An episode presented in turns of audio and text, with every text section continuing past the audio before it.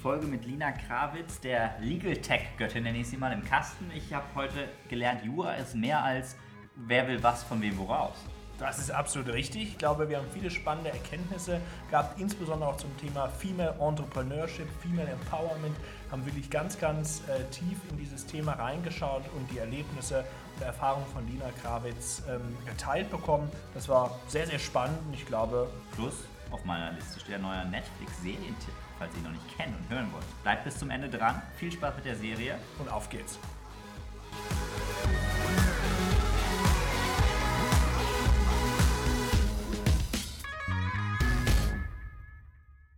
Willkommen zu Quarch und Phil. Heute wieder mit Gast. Quarch und Phil, dem ersten Founders Podcast, der von Gründer für Gründer ist und natürlich für alle, die es noch werden wollen.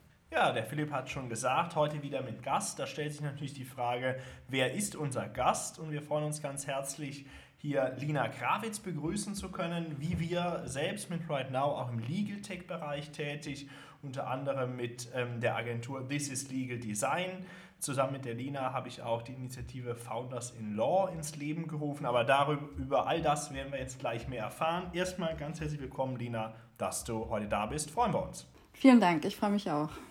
Und ganz in alter Quarch- und Füllmanier für alle, die uns schon länger zuhören, starten wir natürlich auch bei Gästen immer mit ein paar dynamischen Entweder-Oder-Fragen. Das heißt, auch äh, für dich, Lina, haben wir uns viele Gedanken gemacht, was wir dich immer schon mal fragen wollten und gleichzeitig, um dich besser kennenzulernen. Und ich würde sagen, wir starten direkt rein mit der ersten Frage, nämlich E-Book oder gebundenes Buch? Gebundenes Buch, ganz klar. Alles klar. Zweite Frage. Fliegen können oder teleportieren können? Uh, teleportieren. Homeoffice oder doch das echte Office? Ja, echtes Office mittlerweile. ja, wir sind ja auch hier äh, im Right Now Office. Ähm, nächste Frage: Sonntags morgens lieber ausschlafen oder lieber joggen gehen? Joggen gehen. Ich bin ein absoluter Frühaufsteher und mache auch gerne Frühsport.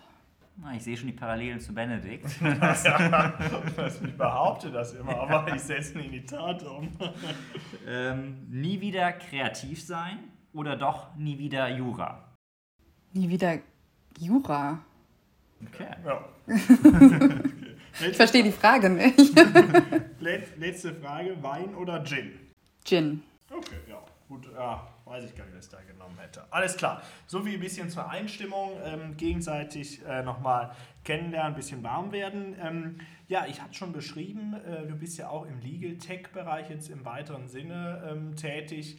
Und ähm, wir kennen uns aus verschiedenen anderen Gegebenheiten. Eben ein Beispiel Founders in Law Initiative, wo es ja darum geht, mehr Juristinnen und Juristen zum Gründen, zum Unternehmertum zu bewegen. Ähm, generell ist ja auch hier der Ansatz von Quarch und Phil, einfach noch mehr Leute zu motivieren, ähm, den Schritt in die Gründung zu gehen. Und deswegen äh, mit Founders in Law äh, tun wir das ja nochmal ein bisschen erweitert für Juristen. Aber kommen wir jetzt erstmal ähm, als Einstieg vielleicht dazu, dass du uns nochmal beschreibst, was machst du denn genau? This Legal Design ist ja Innovationsberatung, so könnte man es nennen, wenn ich es richtig ähm, einordne, aber vielleicht kannst du ja nochmal erklären, was macht ihr da genau und auch auf einem abstrakteren Level, was ist denn Legal Design jetzt? Für die Zuhörer ist es ist das gleiche wie Legal Tech oder ist der Unterschied? Vielleicht kannst du einfach da mal eine Einführung geben. Ja, also vielleicht ähm, erstmal zu Legal Design. Legal Design beschreibt die Anwendung von menschzentrierten Innovationsansätzen, wie zum Beispiel Design Thinking, das ist so der bekannteste Innovationsansatz da draußen, auf die Gestaltung von Innovation im Rechtsbereich. Also man kann sich äh, das vorstellen wie eine Ansammlung an Ansätzen, ähm, Frameworks, Methoden und Prinzipien, mit denen man Innovationsprozesse gestalten kann. Und zwar so, dass dabei am Ende nutzerfreundliche, ganzheitliche, nachhaltige ähm, und wirklich nützliche Lösungen entstehen. Und das sind Ansätze, die in anderen Bereichen, vor allem in der Wirtschaft, im Design und im Bereich IT, total etabliert sind und jetzt eben auch im Rechtsbereich immer relevanter werden, weil der auch langsam endlich mal etwas innovativer und digitaler werden möchte. Und mit Business Legal Design ähm, gestalten wir eben mit Hilfe dieser Methoden Innovationsvorhaben für unsere Kunden, aber auch mit unseren Kunden zusammen. Ähm, das sind hauptsächlich Kanzleien, Rechtsabteilungen und Legal Tech Startups. Ähm, wir bewegen uns jetzt auch immer weiter rein in den öffentlichen Sektor Und ja, wir helfen ihnen dabei, ihre Probleme zu definieren und ihr Innovationspotenzial zu entdecken und dann entsprechende Lösungen zu entwickeln. Okay, jetzt muss ich mal als kritischer äh, Podcast-Journalist einhaken. Ich kann es als BWLer ja selbst sagen. Das waren viele, viele Frameworks, viele Buzzwords. Ähm, jetzt hilf mir mal zu verstehen, vielleicht auch für, für Nicht-Juristen und Nicht-BWLer, was heißt das denn konkret? Was ist so ein klassisches Projekt? Du hast gesagt, ihr arbeitet mit vielen Kanzleien, mit Legal Tech zusammen. Was macht ihr denn? Jetzt Frameworks verstanden, aber was, was heißt das konkret? Okay, also wenn wir ähm, zum Beispiel einen Design Thinking Prozess befolgen, dann bedeutet das, dass wir uns erstmal damit befassen, wie sich ein Problem aus Nutzerperspektive darstellt. Das heißt, wenn wir jetzt zum Beispiel als Kanzlei ähm, ein äh, neues Produkt für unsere Mandantschaft entwickeln möchten, dann würden wir ähm, mit einer größeren Nutzerrecherche starten, ähm, in der wir mit dem Kunden gemeinsam ähm, erarbeiten, ähm, ja, welche Herausforderungen ähm, aus äh, Sicht des Kunden bestehen und ähm, das macht man dann in Form von qualitativen Interviews, aber auch indem man je nach Problemlage äh, die involvierten Personen beobachtet äh, im Rahmen eines bestimmten Prozesses oder ähm, sich selbst in diese Situation hineinbegibt, um nochmal eine ganz andere Form von Empathie zu entwickeln für eine Situation, die man verbessern möchte. Und das würde man dann ähm, evaluieren und ähm, ja, da Erkenntnisse rausziehen, die einem dann dabei helfen, das Problem nochmal ähm, konkreter zu definieren, um dann dazu überzugehen, Ideen zu entwickeln, ähm, wie man dieses Problem lösen könnte. Ähm, dafür gibt es dann ganz viele verschiedene Kreativitätsmethoden, ähm, die einem dabei helfen, über die naheliegendsten Ideen hinauszugehen und nochmal etwas weiter zu denken.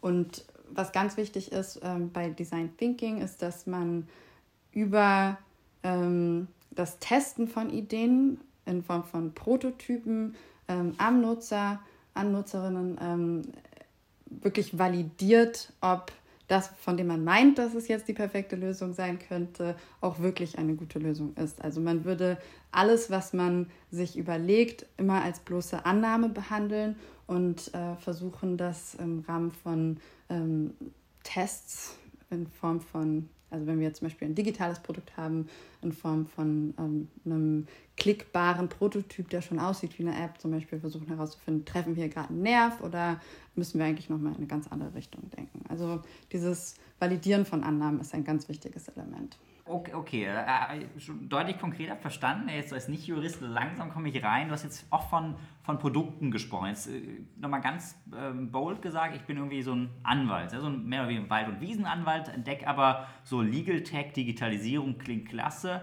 Lass mal mit der äh, Lina so, ein, so einen Workshop machen zum Thema Legal Design. Ähm, was, was ist ein Produkt, also was von Produkten, was ist denn so ein typisches Endprodukt dann eures, eures Prozesses? Ist das jetzt irgendwie eine, eine, App, die jetzt der Wald- und Wiesenanwalt Müller jetzt hat? Oder was ist so das Endprodukt eures Prozesses?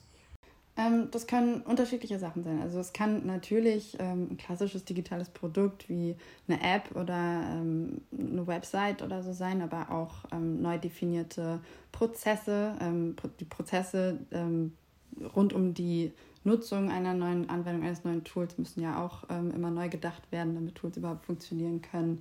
Ähm, es kann sein, dass wir juristische Dokumente neu definieren, also dass wir sagen, ähm, wie müssten diese gestaltet sein, damit die darin enthaltenen Informationen auch wirklich bei äh, den adressierten Personen ähm, ankommen, dass sie von ihnen ähm, wahrgenommen werden, dass sie von ihnen verstanden werden ähm, und dass auch nach ihnen gehandelt werden kann. Ähm, das heißt, man kann juristischen Dokumenten eine neue ähm, ja, Wirksamkeit äh, verleihen, indem man sie innovativer gestaltet.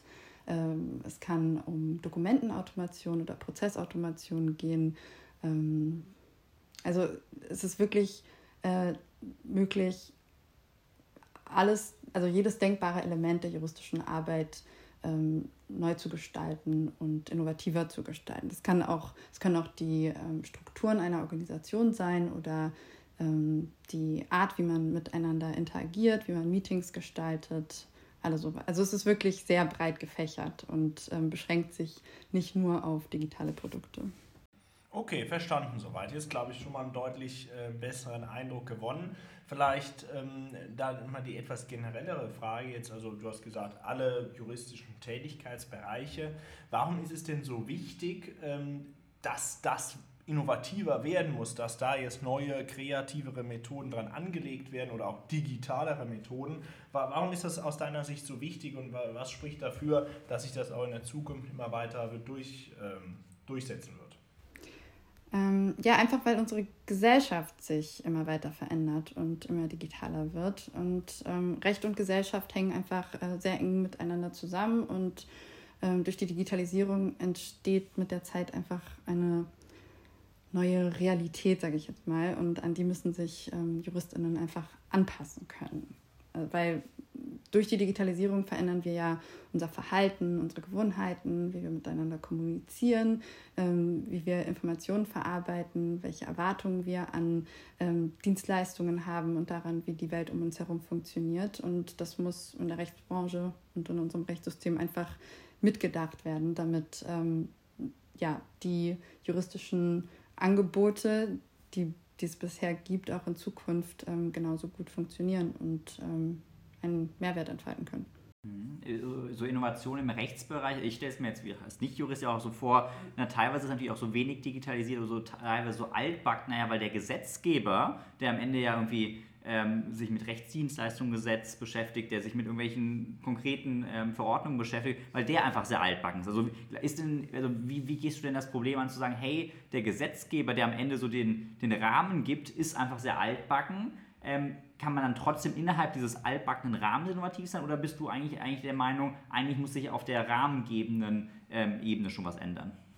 Also natürlich könnte man äh, viele Folgeprobleme damit vermeiden, dass man äh, beim Gesetzgeber ansetzt, aber äh, ich glaube, das ist so der letzte Schritt, zu dem es kommen wird. Und bis dahin ähm, glaube ich, dass wir einfach die Schnittstelle von ähm, Gesetzen und von, von dem Recht, unserem Rechtssystem, der Rechtsbranche und den Menschen, denen das alles dienen soll, ähm, neu gestalten kann und eine gewisse Übersetzungsleistung stattfinden muss, um äh, juristische Themen ähm, zugänglicher zu machen und ähm, vielleicht ähm, so einzubetten in automatisierte Vorgänge, dass sie sich für äh, den juristischen Laien vielleicht am Ende auch gar nicht mehr ähm, wie ein klassisch juristischer Vorgang anfühlen, sondern das viel näher an dem dran ist, ähm, wie sie denken und ähm, funktionieren. Und ich glaube, das,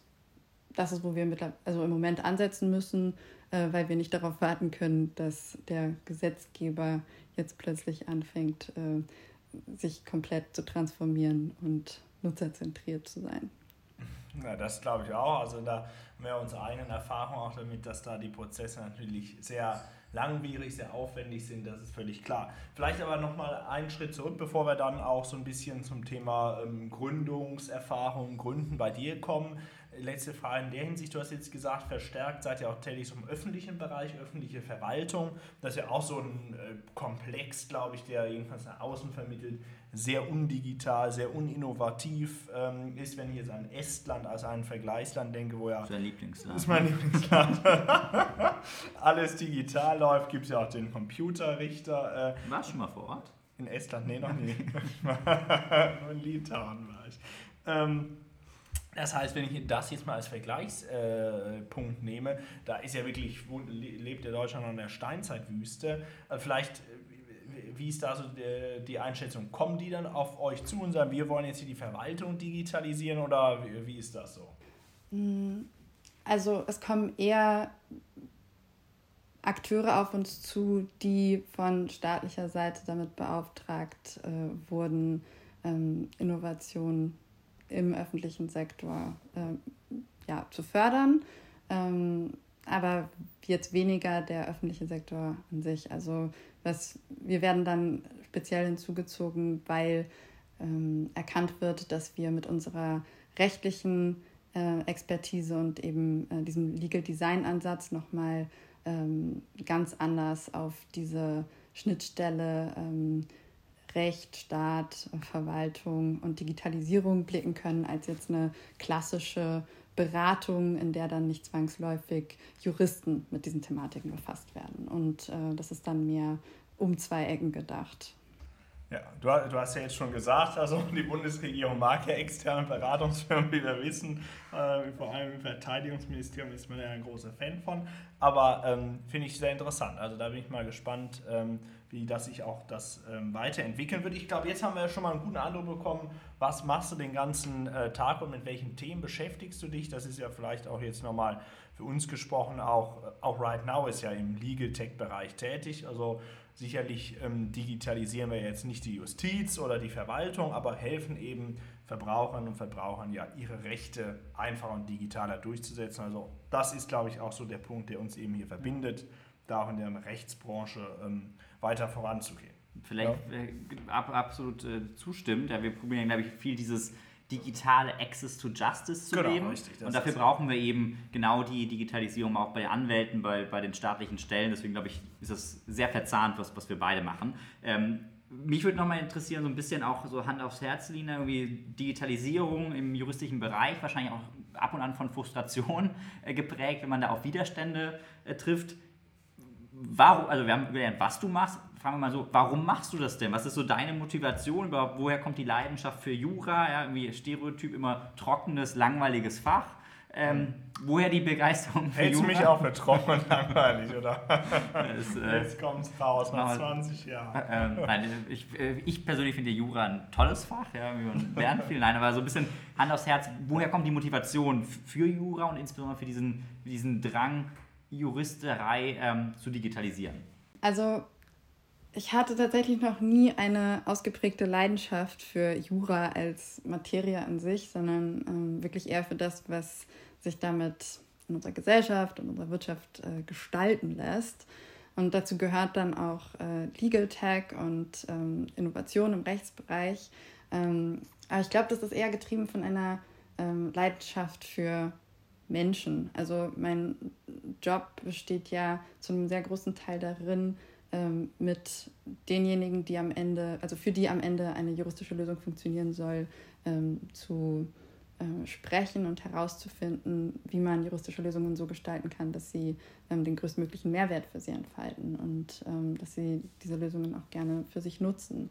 Und ich glaube, es ist wirklich dieses Zusammenspiel von äh, Jura mit anderen Disziplinen an der Schnittstelle Menschrecht, Technologie. Also nicht Jura an sich und ich betrachte Jura auch wirklich als ein Werkzeug von vielen, das ähm, sehr stark ist, äh, wenn es gemeinsam mit anderen Werkzeugen herangezogen wird, um wirklich ganzheitlich Probleme zu lösen.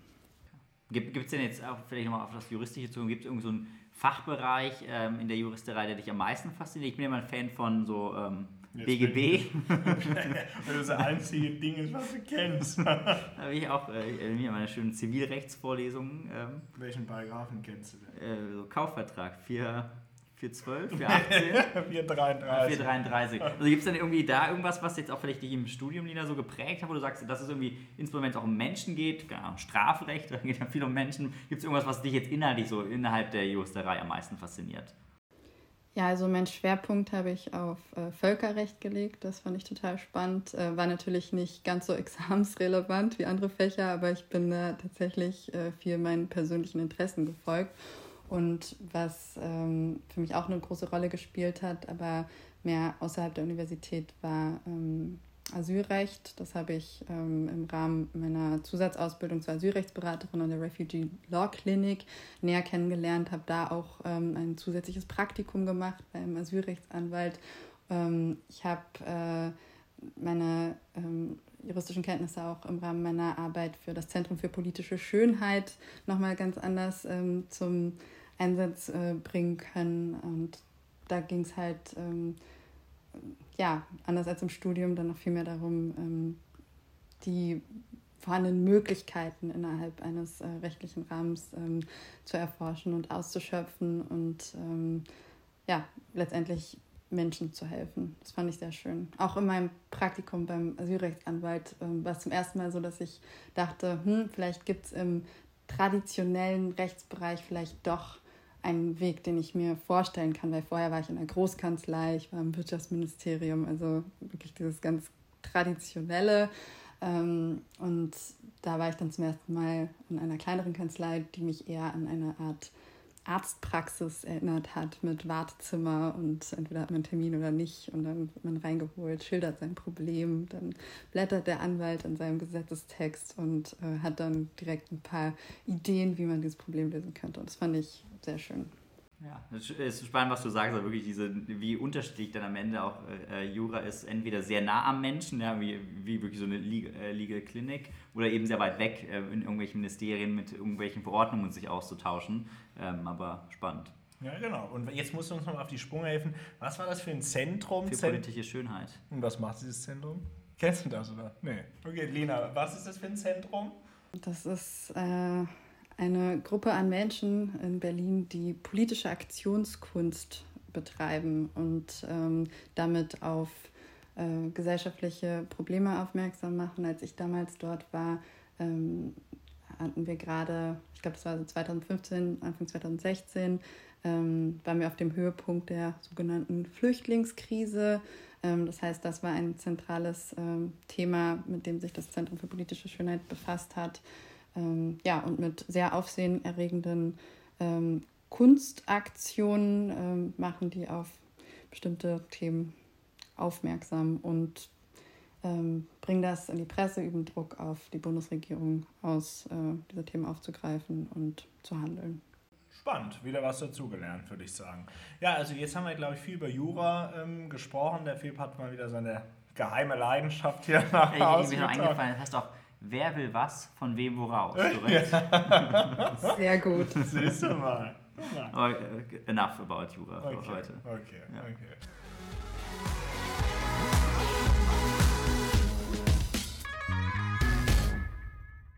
Ja, äh, vielleicht dann jetzt äh, so ein bisschen ähm, überleitend. Ähm, die Frage, also du hast schon gesagt, die klassische juristische Karriere hast du ja wenig vorstellen können, jetzt mal abgesehen vom, vom Asylrechtsanwalt da. Das heißt, jetzt hat sie die Ausbildung abgeschlossen und ähm, stand und hast überlegt, jetzt gründe ich dann mal äh, dieses Legal Design, jetzt gründe ich mal ähm, mein erstes Unternehmen. Wie kam es dazu? Äh, wie, hat, wie ist diese Entscheidung bei dir gereift und ähm, was würdest du rückblickend sagen? War es die richtige Entscheidung oder hättest du was anders gemacht?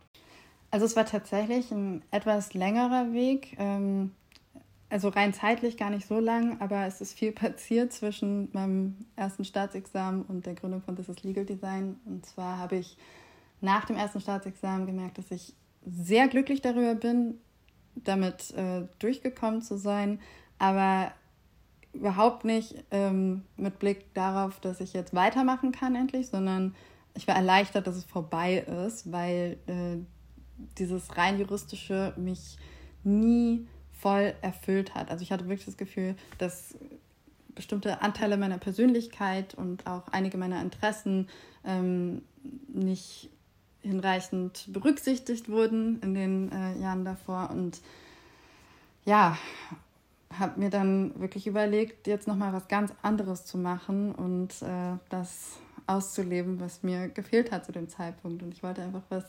Kreatives, was Innovatives. Ich wollte mit Menschen zusammenarbeiten im Team ähm, und einfach so eine ganz andere ähm, Art zu arbeiten kennenlernen. Und ich habe dann ähm, mich an der School of Design Thinking am Hasso-Plattner-Institut in Potsdam beworben. Ähm, ich wäre gar nicht darauf gekommen, dass es das gibt und eine Möglichkeit für mich wäre, wenn ich nicht Leute da gekannt hätte. Ich habe an der Universität Potsdam studiert wurde genommen, entgegen aller Erwartungen. Ich dachte, als Juristin braucht man sich nicht an einer Innovationsschule bewerben, aber hat, hat geklappt, weil die natürlich auch ähm, leben, was sie predigen und äh, möglichst divers aufgestellt sein möchten.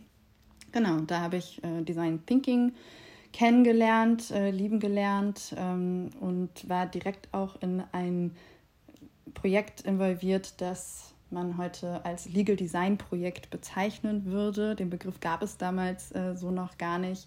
Ähm, und durfte ähm, ja, praktisch an einem Projekt arbeiten, in dem es darum ging, NGOs, ähm, AnwältInnen und ähm, freiwillige ähm, Personen, die fallspezifische Recherche betrieben haben, in Asylrechtsfällen äh, europaweit zu vernetzen, ähm, um deren Austausch äh, zu verbessern und das ähm, auf innovative und digital unterstützte Art und Weise. Und das war mein erstes Legal Design Projekt. Ähm, ich habe natürlich immer noch nicht damit gerechnet, dass das eine mögliche Karriere sein könnte. Habe dann erstmal bei SAP angefangen ähm, und da nicht als Juristin, sondern als Design Thinker gearbeitet in der Software-Innovation. Und irgendwann kam dann Legal Tech. Und dann war irgendwie klar, okay, was ich hier mache, ist Design Thinking ähm, im Bereich Software-Innovation als Juristin und Legal Tech ist eigentlich genau der Ort, wo ich hin muss und wo ich hingehöre und wo ich das alles zusammenführen kann, connecting the dots und so. Und ja, dann äh, habe ich das für eine gute Idee gehalten, doch nochmal das Referendariat zu machen.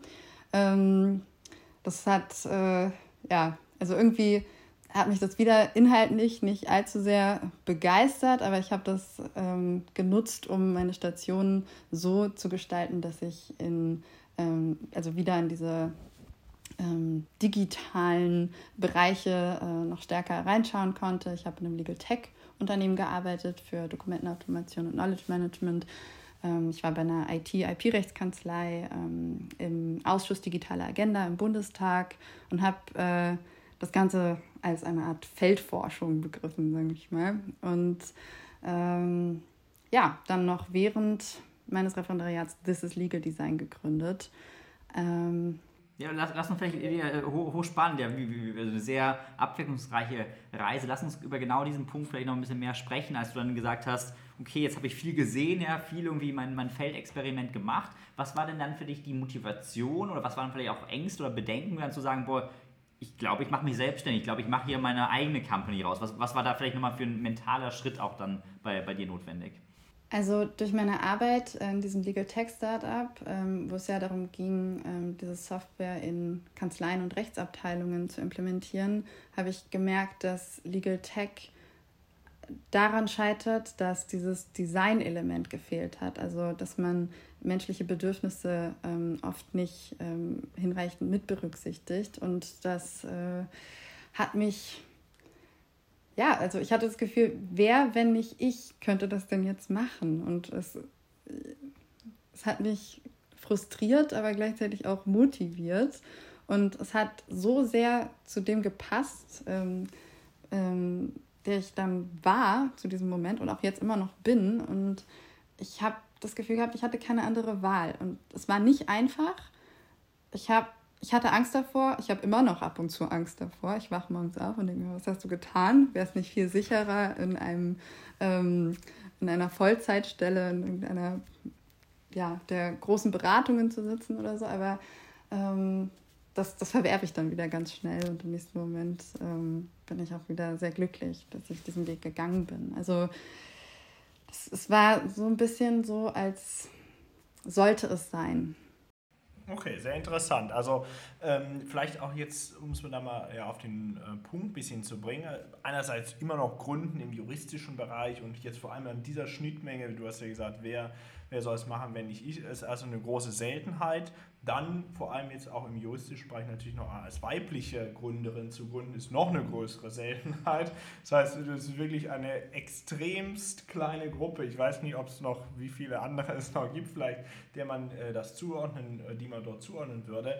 Würdest du sagen, das hat jetzt, also diese, diese, dieser Ausnahmestatus in gewisser Weise, hat er eher dazu geführt, dass dich da mehr, umso mehr entschlossen warst, jetzt erst recht quasi, oder führt der eben dazu, dass du dann manchmal morgens aufhast und denkst, oh Gott, was habe ich hier eigentlich gemacht?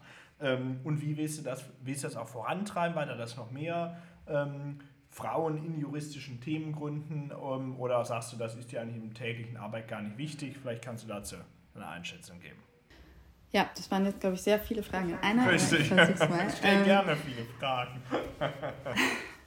Ich kann mir jetzt was aussuchen. Also, nee, nee, ähm, alle beantworten. Alle beantworten. Also auf der einen Seite hat mir dieses Alleinstellungsmerkmal, dass ich als Frau in diesem Bereich unterwegs bin, ähm, ja, die Sache ein bisschen erschwert, weil ich keine oder sehr wenige Vorbilder hatte. Also ich hatte zwar Vorbilder, aber äh, die weiblichen Vorbilder, die ich hatte, haben, waren in anderen Bereichen tätig. Und ich war dann mehr davon inspiriert, dass sie überhaupt den Schritt in die Selbstständigkeit gewagt haben und gegen aller äh, Risiken und äh, Sorgen, die sie so hatten. Aber im Rechtsbereich selbst hat mir das wirklich gefehlt. Und ähm, das ist auch wirklich etwas, das ich jetzt selber versuche, ganz aktiv zu verändern für ähm, junge Frauen, die jetzt mich als Vorbild betrachten. Und ich bin dann da äh, so transparent wie möglich und auch so präsent wie möglich und ähm, auch immer ähm, offen für Gespräche und äh, Netzwerken und ähm, ja, engagiere mich da einfach sehr, andere Frauen zu unterstützen. Und auf der anderen Seite hat es mir geholfen, weil dadurch, dass ich eine der wenigen Frauen bin in diesem sehr speziellen Bereich, also ich sage jetzt mal Legal Tech, Legal Innovation, Legal Design im weitesten Sinne, ähm, weil ich eben eher auf äh, Veranstaltungen eingeladen werde, die öffentlich sind und äh, dann möglichst auch mit Frauen besetzt werden. Tatsächlich ist es aber was, was sich mehr auf äh, diese öffentlichkeitswirksamen äh, Events ähm, beschränkt, als dass es wirklich insgesamt ein Vorteil ist für mich. Ich hatte nämlich auch schon so Situationen wie, dass ich einem Kunden ein äh, Slide Deck geschickt habe, in dem das Vorgehen in einem Projekt beschrieben wurde und weil ich das Ganze leiten sollte, habe ich noch eine Slide von über mich mit dran gehängt und wurde dann gebeten, das zu ändern in eine Slide, in der mein gesamtes Team vorgestellt wird, damit die Entscheidungsträger, denen das vorgelegt wird, am Ende ähm, auch zustimmen, weil sie sehen, dass es nicht zwangsläufig von einer Frau durchgeführt wird, sondern es könnte ja auch der Mann sein äh, aus diesem Team, der das Ganze dann übernimmt. Und das waren dann schon so Erfahrungen, äh, wo ich wirklich gemerkt habe, es spielt immer noch eine Rolle und äh, als Frau ist man da einfach ähm, teilweise noch im Nachteil. Aber das wollen wir ändern und ähm, ich glaube, das ändert sich nicht nur, indem man äh, sich empört über die Zustände, sondern indem man wirklich aktiv ähm, ja einfach kämpft und immer weitermacht und äh, sich so einen gewissen Status dadurch erarbeitet vielleicht daran anknüpfen, du hast gesagt, okay, vor allen Dingen so ein bisschen an Vorbildern hat es dir gefehlt, an der Visibility von anderen, die einen ähnlichen Werdegang gemacht haben. Was sind denn sonst so aus deiner Sicht so die, die Punkte, die man, du sprachst immer davon, was, das müssen wir verändern, was muss man denn konkret verändern? Also was, was bedarf es, braucht es, also mitgenommen, ja, mehr, mehr Sichtbarkeit von, von Vorbildern. Was ist denn generell jetzt insbesondere bei dir, also weibliche Gründerinnen im juristischen Bereich, aber vielleicht auch generell über das Thema Female Empowerment gesprochen? Ist auch ein Thema, was uns bei Right Now ähm, immer wieder bewegt. Was, was sind denn aus deiner Sicht so die, die Maßnahmen, welche Änderungen bedarf es, äh, um das Thema erfolgreich anzugehen?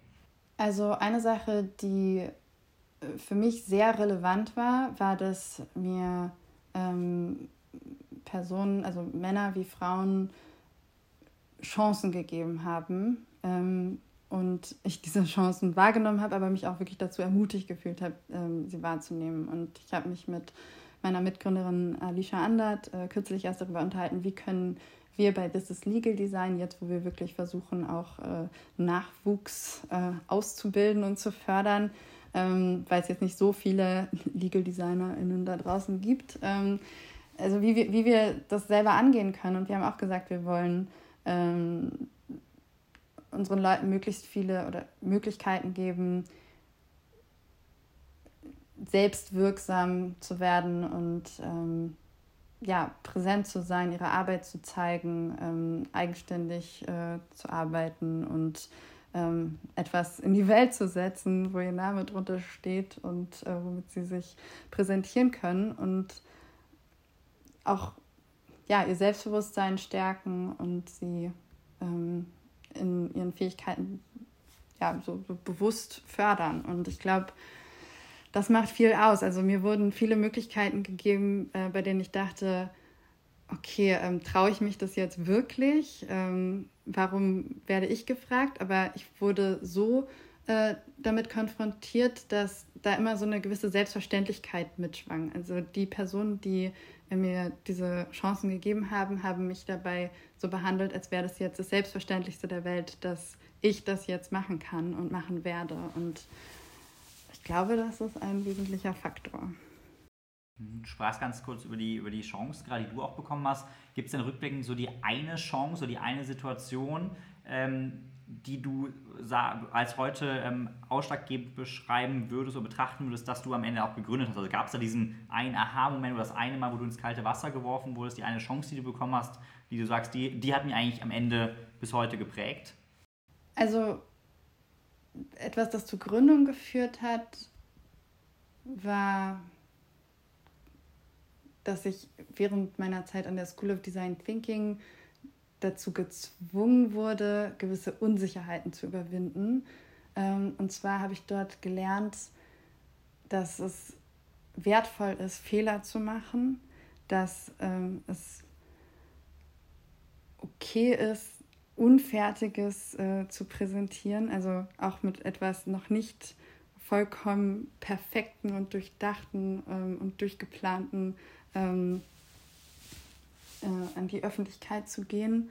Ähm, also es, es war jetzt keine einzelne Erfahrung, sondern einfach diese Zeit dort, die mir sehr viel gelehrt hat. Und ich glaube, meine Gründung war jetzt auch nicht so, dass ich von einem Tag auf den nächsten ein äh, laufendes Unternehmen hatte, sondern das war ein schrittweiser Prozess und der wichtigste Schritt war eben dieser erste Schritt zu sagen, wir machen das jetzt und wir setzen jetzt etwas in die Welt, von dem wir selber noch nicht ähm, sagen können, äh, das wird es irgendwann mal äh, genau sein.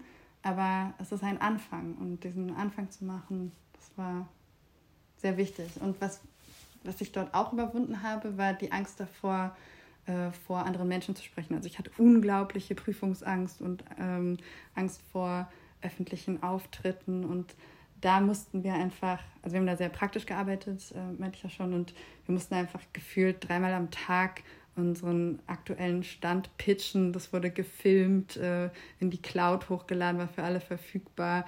Ähm, und man wurde da richtig ins kalte Wasser geworfen und hatte einfach gar nicht äh, ja, so die Möglichkeit, ähm, irgendwie Perfektionismus als Maßstab anzusetzen. Sehr interessant. Also ich glaube, da haben wir jetzt schon viel über den äh, Weg zur Gründung äh, gelernt von dir und zu den Herausforderungen auch generell eben von Female Entrepreneurship und ähnlichem.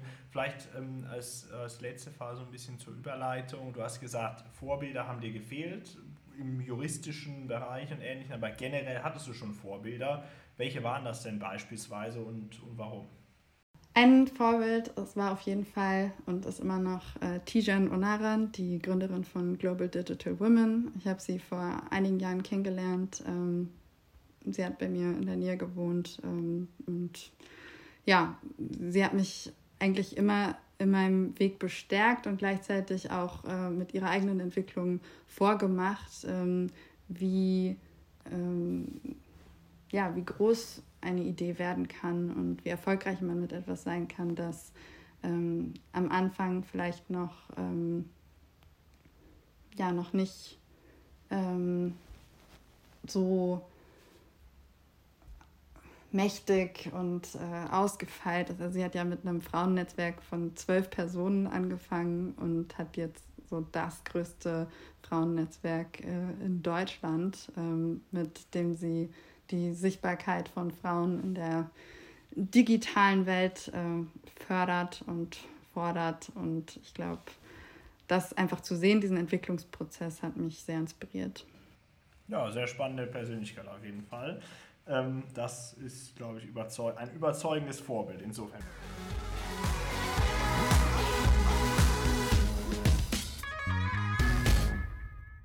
Vielleicht kommen wir jetzt so, ähm, wir machen immer so ein paar ähm, Oberthemen und jetzt vielleicht so ein bisschen zum, zum letzten Oberthema, so Blick hinter die Kulissen, will ich es mal nennen, wobei wir jetzt schon sehr viel hinter Kulissen geblickt haben, also ist vielleicht auch ein bisschen äh, falsch ausgedrückt. Äh, in der letzten Folge von Quarch und Phil haben wir über Work-Life-Balance unterhalten, beziehungsweise wie ich ja meine, der richtige Begriff Life-Balance, äh, weil man eben da gar nicht so trennen sollte. Aber äh, be it as it may. Ähm, ähm, dazu die Frage, wie hältst du es denn mit der Work-Life-Balance oder Life-Balance? Also ähm, wie sind so die Arbeitszeiten? Wie gut kannst du das trennen? Jetzt auch in Homeoffice und Corona-Zeiten. Wie, ja, wie ist da so die Einschätzung?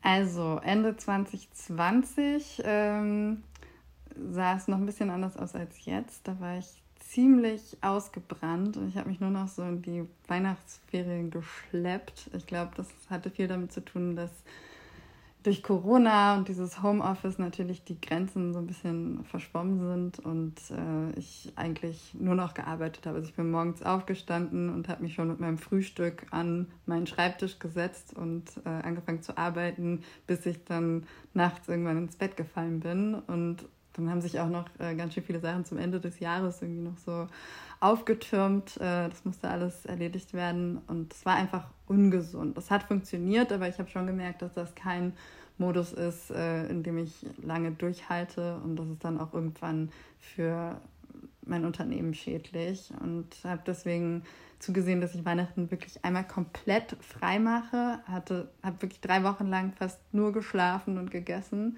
und äh, musste dann aber natürlich neue Routinen entwickeln danach, damit ich nicht sofort wieder in alte Muster verfalle. Und habe dann ähm, etwas probiert, äh, was einem immer empfohlen wird, äh, man dann aber nie macht. Und zwar habe ich angefangen, jeden Morgen zu meditieren und äh, in ein Journal zu schreiben und ein bisschen Sport zu machen. Und das mache ich jetzt nicht mehr ganz so streng, aber ich habe wirklich gelernt, ähm, darauf zurückzugreifen in ähm, gestressten Momenten und um schneller runterzukommen. Also, dass ich dann mal ähm, eine fünfminütige ähm, geleitete Meditation mache. Also ich kann das selber jetzt noch nicht so gut. Ich habe das mit dieser App Calm gemacht. Ich weiß nicht, ob ich hier Werbung machen darf, aber es hat mir wirklich sehr geholfen, da eine Anleitung zu haben ähm, und ähm, ja, mich da nicht so selber einarbeiten zu müssen in die Thematik. Ähm, das hat geholfen. Plus, äh, was ich jetzt auch ganz strikt durchziehe, ist genug zu schlafen. Ich gehe ähm, vor zwölf ins Bett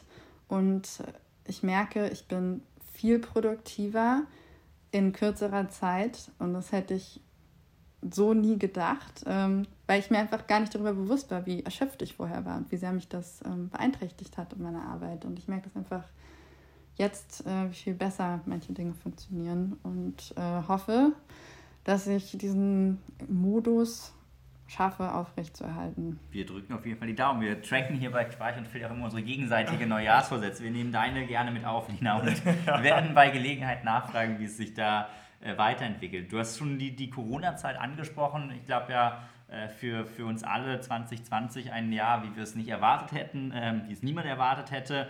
Ähm, wie hast du denn sonst so 2020 erlebt? Gab es irgendwas Verrücktes vielleicht, was du in den vergangenen Monaten auch vielleicht neu entdeckt hast? Irgendwie ein neues Hobby während Corona, sei es Bananenkuchen backen oder ähm, andere spannende Dinge, die dir irgendwas, was sich 2020 verändert hast, mit denen du nicht gerechnet hast? Lina, vielleicht eine Frage vorab an äh, Philipp. Was hast du denn für ein verrücktes Hobby in 2020? Bananenkuchen. Achso, deswegen hast du es genannt.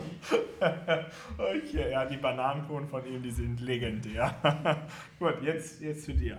Ähm, ja, ich äh, puzzle jetzt. Ich mache jetzt 1000 bis 1500 teilige Puzzle, hauptsächlich von äh, Reisezielen. Also ich, ich habe dann äh, New York vor Augen oder irgendein italienisches Dorf, ähm, Rom. Ähm, die räume ich auch nicht weg. Die Puzzle, die fertigen Puzzle liegen bei mir zu Hause okay. auf dem Boden. Äh, ja, das hat sich äh, eingeschlichen als neues Hobby. Ich schaue viel mehr Filme und Serien. Ähm, Irgendwelche guten Tipps, äh, Lina? Wir sind immer auf der Suche nach guten Serienempfehlungen. Ich bin großer ja. Fan von Scandal, das kann ich das dir empfehlen, äh, falls du es noch nicht kennst. Aber äh, was gibt es denn gute Serientipps von, von Lina? Ähm, also auf Netflix auf jeden Fall Abstract, The Art of Design. Das ist eine äh, Doku-Serie, in der äh, in jeder Folge ein neuer Designer oder eine Designerin aus allen möglichen Bereichen ähm, vorgestellt werden. Ähm, und jede, äh, jede Folge ist sehr einzigartig, weil sie im Stil dieses Designers oder dieser Designerin äh, produziert wird. Und da sind dann Illustratoren oder ein Architekt oder eine ähm, äh, Professorin vom MIT Media Lab oder ein ähm, Schuhdesigner, äh, ein Designer von Instagram, die vorgestellt. Also es ist wirklich extrem facettenreich und sehr inspirierend. Interessant, das werden wir uns mal Es ist anschauen. schon spannend, wie dich Design quasi auch abseits des beruflichen Lebens verfolgt. Ich dachte, Ja. jetzt kommt irgendwas, so eine richtige Guilty Pleasure-Serie, aber ähm, Aber Legal Design ist noch in der Serie noch nicht gecovert worden, oder? Das kommt dann noch wahrscheinlich. Ja, ich hoffe, dass ich dann für Staffel 3 angefragt werde. Ja, dann drücken wir die Daumen auf jeden Fall. Äh, Und zum, zum Puzzeln wollte ich noch sagen, also ich, das habe ich ja auch mal versucht, aber also ich habe uns so, so ein Puzzle geschenkt bekommen und dann nach einer Stunde habe ich aber aufgegeben. ich habe dann einfach diese Teile genommen und so einen Hammer da drauf gehauen, damit sie reinpasst. Also da bin ich nicht so gut im Puzzeln. Okay, ja, so viel dazu. Ich glaube, ähm, da haben wir doch jetzt schon ähm, viel gelernt, äh, viel besprochen. Ähm, und äh, zum Ende all des Interviews kommen wir immer nochmal Lieblingskategorie fast Richtig, schon. die Lieblingskategorie, die drei ziemlich fixen Fragen. Das ist jetzt nicht entweder oder, sondern eine, eine kurze Antwort, aber wirklich kurz, ein, zwei Sätze. Ähm, ja, da gibt es insgesamt drei Fragen Dann und schieß mal los. ich fange mal an. Ne? Also Frage 1 ist, ähm, wir stellen uns vor das Jahr 2028 und du gründest jetzt ein neues Unternehmen im Food-Bereich, Lebensmittelbereich. Um welches Essen würde es bei dem Unternehmen gehen? Schokolade. Okay. das ist eine gute Antwort. Bei mir wird es nicht um Gesunde Schokolade. Das muss ja irgendwie innovativ sein. Ich glaube, bei Benny wird es um so Brokkoli-flavored äh, Schokolade geben. Ich kann ja seine beiden Leidenschaften Es zusammen. gibt zwei Sachen, die ich nicht mag zum Essen. Das ist Brokkoli und Schokolade. Also, okay, aber so viel dazu. Ich Ja. würde es trotzdem probieren, die Schokolade natürlich. Kleiner thematischer Sprung. Wenn du mit einem Star in einer WG leben müsstest, welcher Star wäre das? Uh, gute Frage. Ähm, Wo gar nicht müsstest oder auch könntest. Der ist ja vielleicht gar kein Müssen, sondern auch ein, ein Wunsch. mit welchem Star würde ich in einer WG leben? Auf jeden Fall jemand Lustiges. Ähm, weiß nicht, Jan Böhmermann oder so. Irgendjemand, der sehr unterhaltsam ist. Ich glaube, mit dem kann man nette, unterhaltsame Gespräche abends im WG-Wohnzimmer führen. Ja, das Ja. glaube ich auch. Interessant. Hm? Mit wem würdest du in der WG? Ich habe auch gerade überlegt. Ich war mir auch sehr unsicher. Wer wäre es denn bei dir? Tja, keine Ahnung. Ein Star. Kennst keine Star.